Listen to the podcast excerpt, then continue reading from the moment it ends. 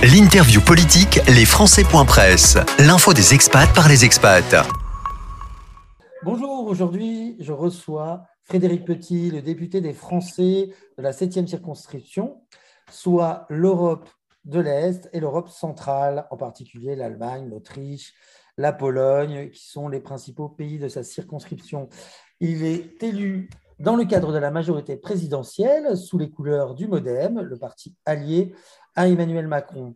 Bonjour, Monsieur Petit. Bonjour. Et donc, vous vous représentez, vous vous présentez à votre succession. Je me présente à ma succession. Voilà, j'estime que le travail n'est pas, fini et que j'ai encore des choses à faire et encore une valeur ajoutée, en particulier avec la, la, deuxième campagne présidentielle qui est allée sur des terrains que je, que je connais bien et qui, sont, qui ont été pendant tout ce mandat des fils rouges de mon action personnelle. Je pense à, la participation citoyenne, je pense à l'Europe de l'écologie, euh, je pense au réseau électrique en particulier, je pense à des tas de domaines qui sont des domaines où j'ai été très actif et où je pense que je peux encore euh, être utile à mes concitoyens. Oui, justement, vous avez été très actif. C'était une de mes premières questions. Parmi tout ce que vous avez réalisé au cours de votre mandat, si on doit en retenir une, ça serait laquelle?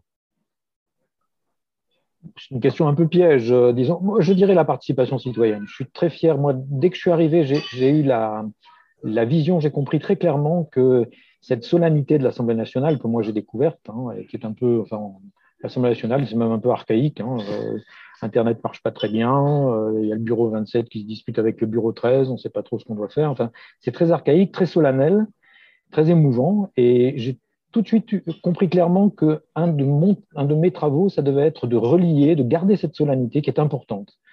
Euh, euh et, de la, et de la lier avec le terrain et, de, d'être celui qui permet à mes concitoyens dans leur quotidien, dans les grandes disputes qu'on a dans les réunions publiques, dans les séminaires citoyens que j'ai organisés très vite, dans les conférences digitales qu'on a fait aussi très vite, bien avant. Moi, j'ai commencé tout ça bien avant le Covid, bien avant, bien avant le grand débat du président de la République. On était, j'étais sur les routes à, à aller chercher, à aller faire confronter les gens et, à leur faire comprendre que cette solennité de l'Assemblée nationale, ça leur appartient. C'est quelque chose qui est solennel, qui est un peu euh, parfois un peu voilà, qui peut parfois paraître sonner un peu creux, mais qui est important et que c'est il faut pas le critiquer, il faut il faut l'investir, il faut l'investir, il faut y être, il faut parler avec son député, même quand on n'est pas d'accord. Moi, j'ai beaucoup, je me suis fait nasser avec des gilets jaunes pendant quatre heures. J'ai eu des gilets jaunes à Mannheim, j'ai eu du Front National à Sofia. Euh, voilà, et, les gens me serrent la main à la fin. Donc finalement, un député de terrain vraiment dans l'esprit de la Ve République, alors qu'aujourd'hui, on parle de plus en plus euh, d'introduire de la proportionnelle, en particulier pour les Français de l'étranger. Ça serait un, un projet que vous soutiendrez s'il était présenté par le président de la République? Ah, moi, j'ai toujours soutenu euh, une dose proportionnelle. Ce qui m'intéresse dans la proportionnelle, je suis au modem, hein, ça fait 20 ans qu'on dit ça. Ce qui m'intéresse dans la proportionnelle, c'est pas la proportionnelle totale à l'allemande, parce que je pense que, ou euh, encore pire à la bulgare, hein, qui, fait, qui font des choses qui se bloquent. Euh, je crois qu'on a pas mal de, ressources en France pour faire des proportionnels qui ne se bloquent pas. il y a plusieurs systèmes qu'on a plus ou moins proposés. je suis profondément contre la, circonscription mondiale unique. On le voit pour les sénateurs, on pourrait les faire un peu plus grandes, on pourrait réduire, on pourrait en avoir 7 euh, ou 8 au lieu de 11, mais je crois qu'il est important d'avoir des députés. Alors moi, je pense que je suis un bon député de l'Allemagne, un bon député de l'Europe centrale et des Balkans. Euh, si j'avais, si je devais rajouter de temps en temps m'occuper de Rio de Janeiro et de et de et de Melbourne, je, je, j'aurais du mal. un territoire, tout simplement. Voilà, mais donc, et puis il y, a, des, il y a des logiques. Hein. Moi, je dis souvent, tout le monde me dit, voilà, oh la circonscription, elle est grande. Je dis, ben non, il y a les trois moteurs de l'Europe dans cette circonscription. Hein. Il y a le franco-allemand, il y a les râleurs de l'Europe centrale et il y a le futur avec les Balkans. Donc, euh, c'est, voilà, et même si on me rajoutait euh, les Balkans, la Russie, euh, la mer Noire, c'est, c'est pas très gênant. C'est pas très gênant. Mais par contre, un, un, député des Français à l'étranger, il doit correspondre à une certaine oui, un territoire. J'avais dit au début du mandat qu'on était la quatrième sorte de territoire du peuple français. Euh, je crois que c'est vrai. Voilà. Donc, euh, mais par contre, qu'on ait, qu'on ait au, Parlement, qu'on ait quelque chose qui permette pas forcément d'avoir une, une, une, proportionnelle complètement euh, rigoureuse, un peu comme à l'allemande, qui fait des choses difficilement gouvernables après. Moi, je serais pour que les débats soient systématiquement au Parlement et pas dans la rue. C'est-à-dire que je considère que le Front National, vu ce qu'il représente aujourd'hui dans l'opinion publique, doit être à l'Assemblée nationale. Euh, c'est un antidote pour les Gilets jaunes. Pardon C'est peut-être un antidote pour les Gilets jaunes. Beaucoup Mais moi, j'ai dit aux Gilets jaunes, quand j'étais nassé avec eux et quand j'étais sur les ronds-points, ça m'est arrivé aussi. Je, la faute, pour moi, la faute citoyenne des Gilets jaunes, c'est de, ne pas avoir fait de parti politique et d'avoir toujours dit Ah non, non, non, mais nous, on, a une idée, on a des idées, mais surtout pas de parti politique. Eh ben non, les partis politiques, euh, ça, fait partie, c'est dans la Constitution, il faut y aller. Hein. Évidemment, c'est difficile, hein, mais il faut y aller. Euh, en, effet, il faut un parti pour un parti pour mener une campagne, une campagne sur un territoire bien particulier qui sont ceux des Français de l'étranger. Vous en parliez, hein, on a les Roumains, les Allemands, les Autrichiens et autres dans votre circonscription. Comment vous, vous menez une campagne comme ça sur des populations finalement différentes qui sont parties de France Alors, c'est les, voilà, les, Français, hein. ils sont tous français. Mais c'est vrai que c'est vrai que les Français de ma circonscription. tel ou tel pays selon leur affinité et souvent des motivations et des points de vue. Oui, oui. Tout à fait. Ah oui, oui, il y a énormément de diversité. Euh, il n'y a pas beaucoup de Front National dans ma circonscription. Il y a un peu de France Insoumise. Il y a, voilà, il y a un peu de tout. Euh, alors, comment on mène cette campagne? Ben, D'abord avec le terrain. Donc, moi, j'ai constitué, euh, j'ai mené des expériences. J'ai fait cette expérience absolument extraordinaire. De, J'avais un rapport, euh, je menais un rapport pour la Commission des Affaires étrangères sur l'impact des changements climatiques sur les conflits dans le monde. Et j'ai créé, j'ai fait un appel à manifestation d'intérêt. J'ai 15, 15 citoyens qui ont été, qui étaient d'avis très différents entre eux, qui ont décidé de rejoindre et donc qui ont fait le rapport parallèle citoyen. voilà, ils, ils travaillé euh, un samedi sur deux pendant quatre mois avec, avec du personnel que j'ai mis à disposition. Et donc, ça, après, ça fait des réseaux sur le terrain. C'est des gens, bah, demain, je vais à, demain, je vais à Budapest, après-demain, je vais à Belgrade. Et ben, j'ai des gens qui m'attendent, qui me connaissent, avec qui je me suis disputé ou avec qui je me suis euh, conforté, mais qui viennent et qui viennent et qui font campagne avec moi, euh, pas forcément dans la dans, dans l'unité parfaite et dans c'est pas une campagne de, de, bataillon euh, partisans aux ordres. Hein. C'est une campagne où, où, ça débat, où ça discute.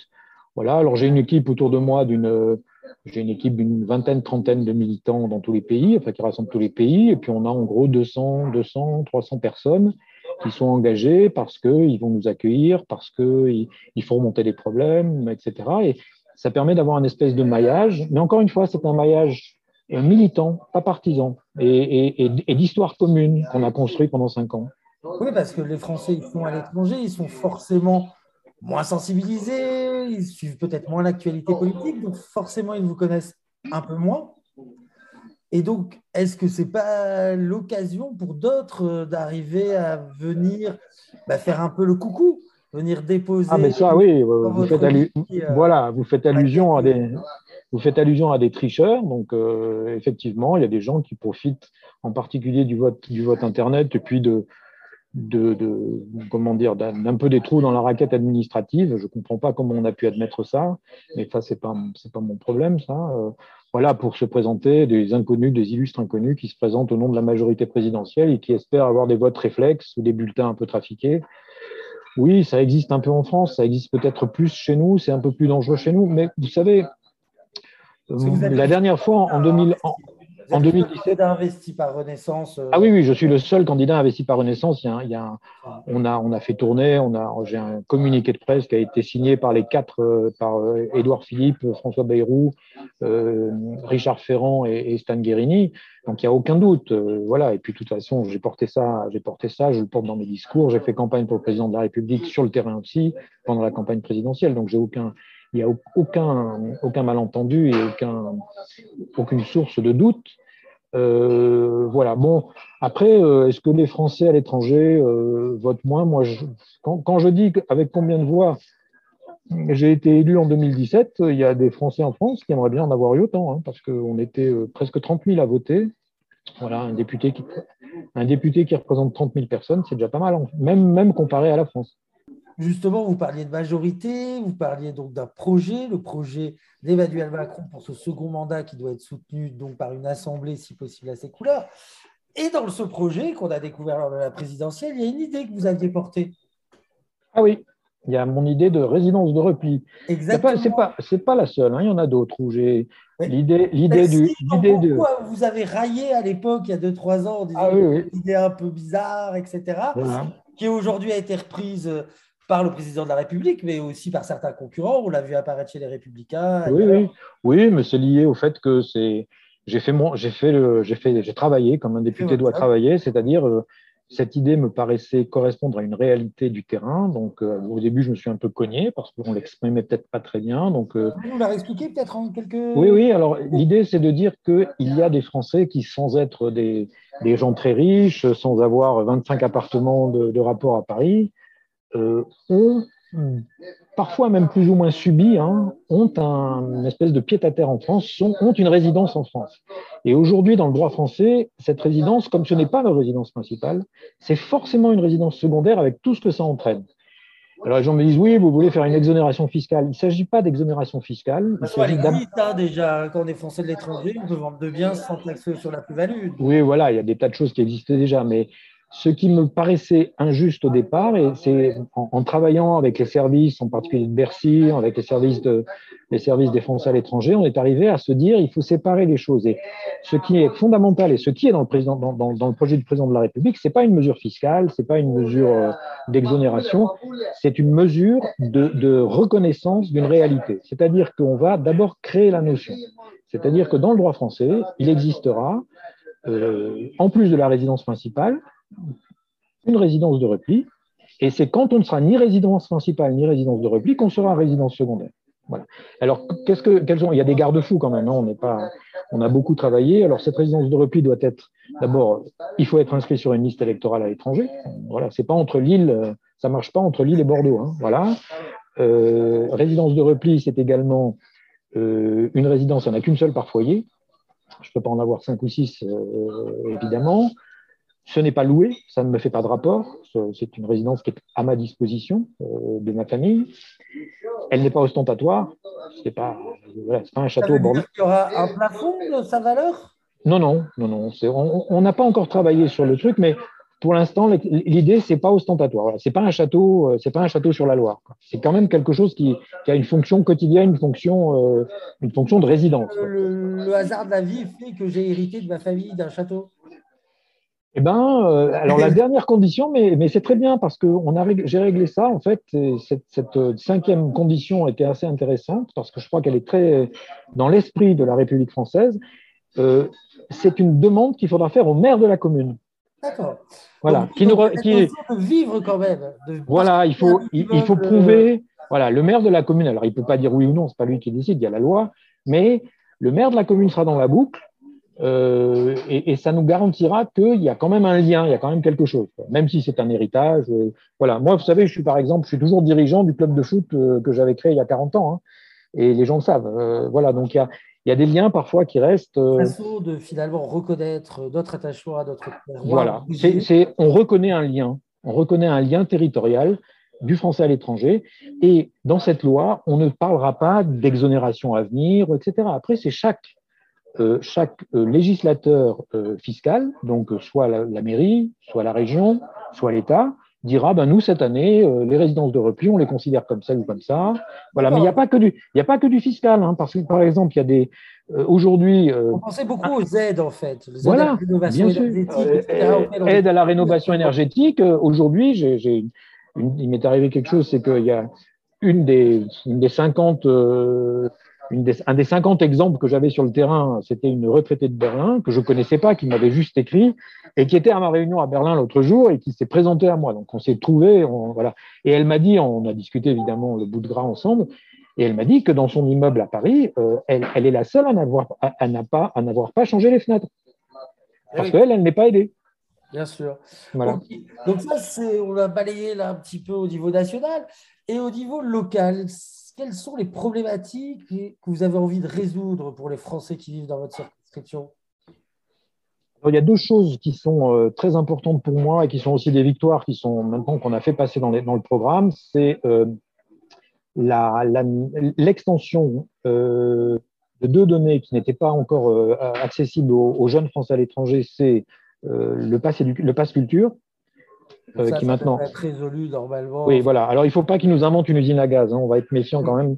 parce, que, parce que ça peut très rapidement devenir une usine à gaz. Voilà. Hein, quand, on va, quand on va demander un passe culture à un jeune qui est installé euh, au Sénégal ou, ou euh, quelque part, il faut, il faut, voilà, il faut des choses qui, qui, qui servent. Moi, je serais d'accord pour qu'on réduise le, le, comment dire l'éventail de possibilités par rapport à la France euh, si on reste dans des choses faciles à prouver. Quoi. Il ne faut pas que ce soit une usine à gaz pour les gens, mais c'est intéressant, c'est quand même 300, 300 euros par an pour les jeunes, pour, pour des programmes qui se construisent tout seuls. Hein. Le principe du pass culture, c'est que c'est le jeune qui est c'est le jeune qui construit son programme. C'est pas euh, le théâtre est gratuit pendant 15 jours. Par exemple, qui puisse commander voilà. sur site internet français. Voilà, c'est ça. Donc, euh, il y, a quelque chose, il y a quelque chose qui est intéressant. Voilà, il y a quelque chose qui est intéressant dans la dans le renversement de la dynamique éducative et, et, et culturelle.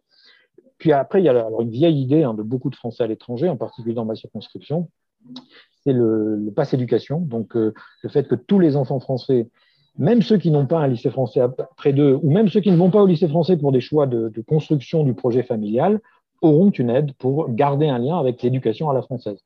Voilà, soit le CNED, soit un répétiteur qui vient tous les samedis, et ils seront aidés pour ça. Moi, je, l'ai fait ça dans ma vie, hein, et moi, je me débrouillais tout seul, quoi. Je n'étais pas aidé. Voilà, donc ça, c'est des choses qui me paraissent très importantes. Et puis, on, a, on va aussi euh, étendre le service national universel. Hein. Donc, euh, ça, c'est très important parce qu'il y a un brassage dans lequel ce que sont les jeunes Français à l'étranger, surtout quand ils sont encore à, enfin, à la sortie de troisième, hein, des, des, des, des, des pré-adultes, on va dire, euh, le fait qu'ils puissent venir partager, le, le fait qu'ils puissent venir participer à ce brassage républicain, ce brassage citoyen en sortie de troisième, ça me paraît fondamental et, et la ministre me l'a promis, et je sais que c'est dans les tuyaux également. Donc ça, c'est des choses importantes pour ma circonscription. Après, bon, il y, a, y a, des choses évidemment qui sont liées à la construction européenne, donc je reste sur euh, mes vieilles idées de réseau commun, réseau commun électrique, réseau commun ferré. Vous avez vu qu'il y a quand même une victoire qui nous est due. Hein. C'est pas encore 5 heures, mais le, le Berlin, va, Berlin va être à 7 heures de Paris en 2023, paraît-il. Euh, bon, nous, on avait dit 5 heures à l'Assemblée parlementaire franco-allemande. Voilà, ce que j'ai dit un jour à une collègue, euh, une collègue euh, verte allemande. Hein. J'étais assez étonné personnellement quand j'ai vu que ça allait prendre 7 heures. J'étais là, c'est si loin que ça, Berlin euh. En fait, c'est un problème ben, de LGV, j'imagine. Hein. Ben, bien sûr, bien sûr. À partir du, vous savez, quand on prend le TGV pour Francfort, il y a à partir d'un certain moment, il y a, à partir d'un certain moment, il faut qu'on tienne sa bouteille, hein, parce que ça bouge. Hein. Euh, quand on vient, quand on arrive sur les voies allemandes, les voies allemandes ne supportent sont moins bien faites que les voies françaises pour l'instant. Et ce n'est pas un problème d'investissement allemand, c'est un problème d'investissement européen. Hein. parce que tant qu'on n'aura pas refait la voie, voilà, c'est ce que j'avais dit à une collègue allemande, j'avais dit, mais le fait que vous refassiez vos réseaux électriques qui nous mettent la pagaille aujourd'hui parce qu'ils sont mal gérés, et le fait que vous régliez vos problèmes de réseau ferré, euh, c'est pas c'est pas un problème pour vous les Allemands, c'est un problème pour nous les Européens. Moi, quand j'aurais pas de, j'irai pas vite en train à Varsovie tant que tant que vous aurez pas refait vos lignes. Hein. En tout cas, plein de projets. On arrive à la fin de ce podcast. Donc, avant les projets, avant de les mettre en place, il faut être élu. Et donc, le vote électronique a commencé depuis vendredi dernier. Il va se finir le 1er juin, soit mercredi à midi. Depuis le départ, alors qu'on nous avait promis une organisation sans faille, on se retrouve confronté à plusieurs écueils. alors, il y, a plus, il y a le premier quand même qui est. On avait déjà eu le coup pour les présidentielles, on est assez étonné qu'on nous le refasse là, c'est-à-dire l'erreur de fichier. on a dû à nouveau générer un deuxième identifiant. Un deuxième... Là, là, je sors mon joker là-dessus parce qu'effectivement, c'est un peu, un peu bizarre. Euh, ça, c'est des bureaux qui ne se parlent pas. Hein. donc, c'est voilà, oui, euh, euh, c'est assez simple. Je veux dire, il suffisait de faire attention et de. Bah, surtout qu'elle avait été faite quelques semaines précédemment. Bien sûr, bien sûr. Bon, joker. Euh, bon, après, il y, a des, y a, y a des questions. Alors, il y a une question moi, qui me concerne pas mal, c'est la, la, comment dire, la facture des, des, la facture de la propagande électorale et euh, des bulletins de vote qui ne sont pas liés, qui ne sont pas, c'est pas la même démarche que les bulletins de vote papier. On se demande pourquoi. Voilà, donc euh, c'est un peu la pagaille.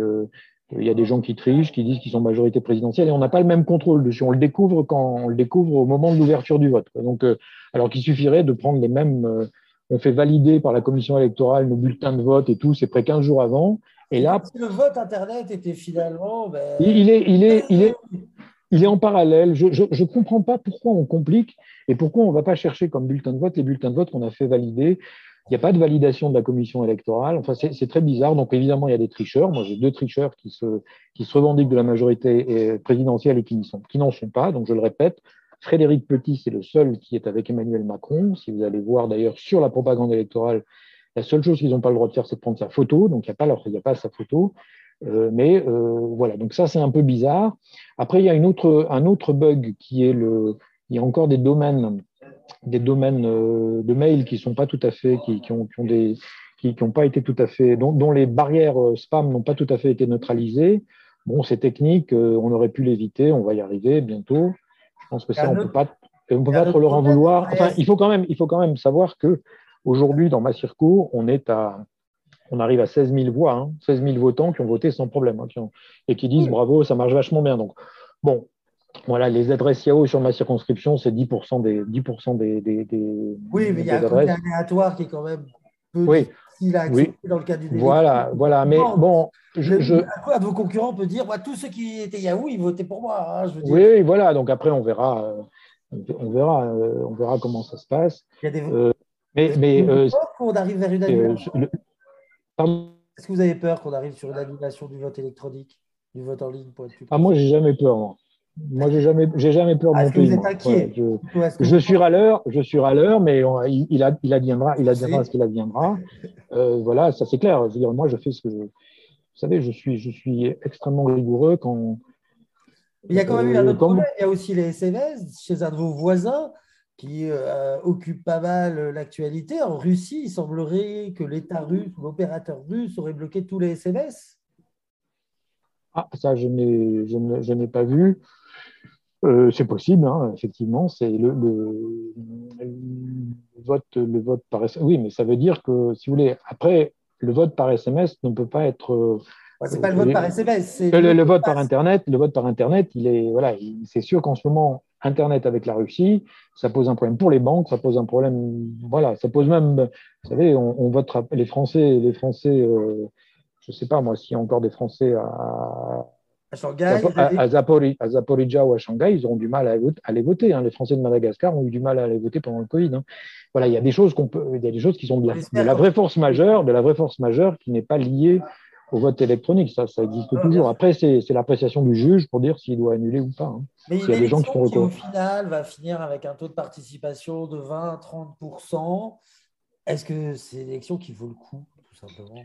Bah, écoutez, on était, euh, on était 28 000 à voter, euh, presque 30 000 à voter il y a 5 ans. Euh, oui, je pense que ça, c'est des choses qui sont d'abord, qui sont pas pires que certains, certains députés en France. Hein, franchement, je le répète, hein, en nombre de voix, euh, les députés des Français à l'étranger ne sont, pas les moins bien élus de la nation, hein, faut être clair. Et, euh, je pense que ce que, je l'ai toujours dit, ce que représente euh, l'engagement citoyen des Français à l'étranger est un engagement citoyen précieux pour la France. Donc oui, c'est important. Oui, c'est important pour moi. Même à partir du moment où en nombre de voix, on est dans les mêmes coups que les autres, ça me paraît important qu'il y ait quelqu'un qui porte cette voix qui ramène ces expériences. Voilà, qui ramène, qui ramène ces expériences. Regardez sur le vote par correspondance, c'est pas un hasard si c'est moi qui ai porté la loi. Hein.